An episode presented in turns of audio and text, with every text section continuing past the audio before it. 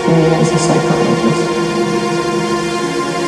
And as a psychologist, I'd say you're confusing suicide with self-destruction. Almost none of us commit suicide. And almost all of us self-destruct. In some way, in some part of our lives.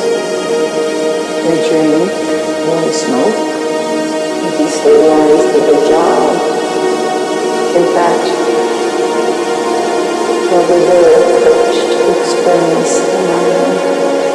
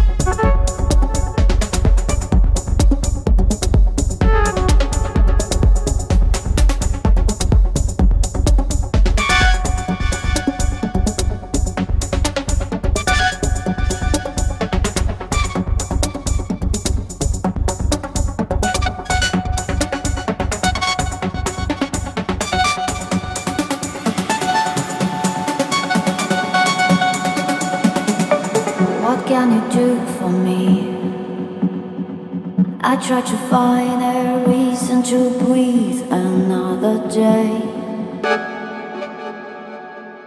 Mm, what can you do for me? I'm checking my last powers to wake up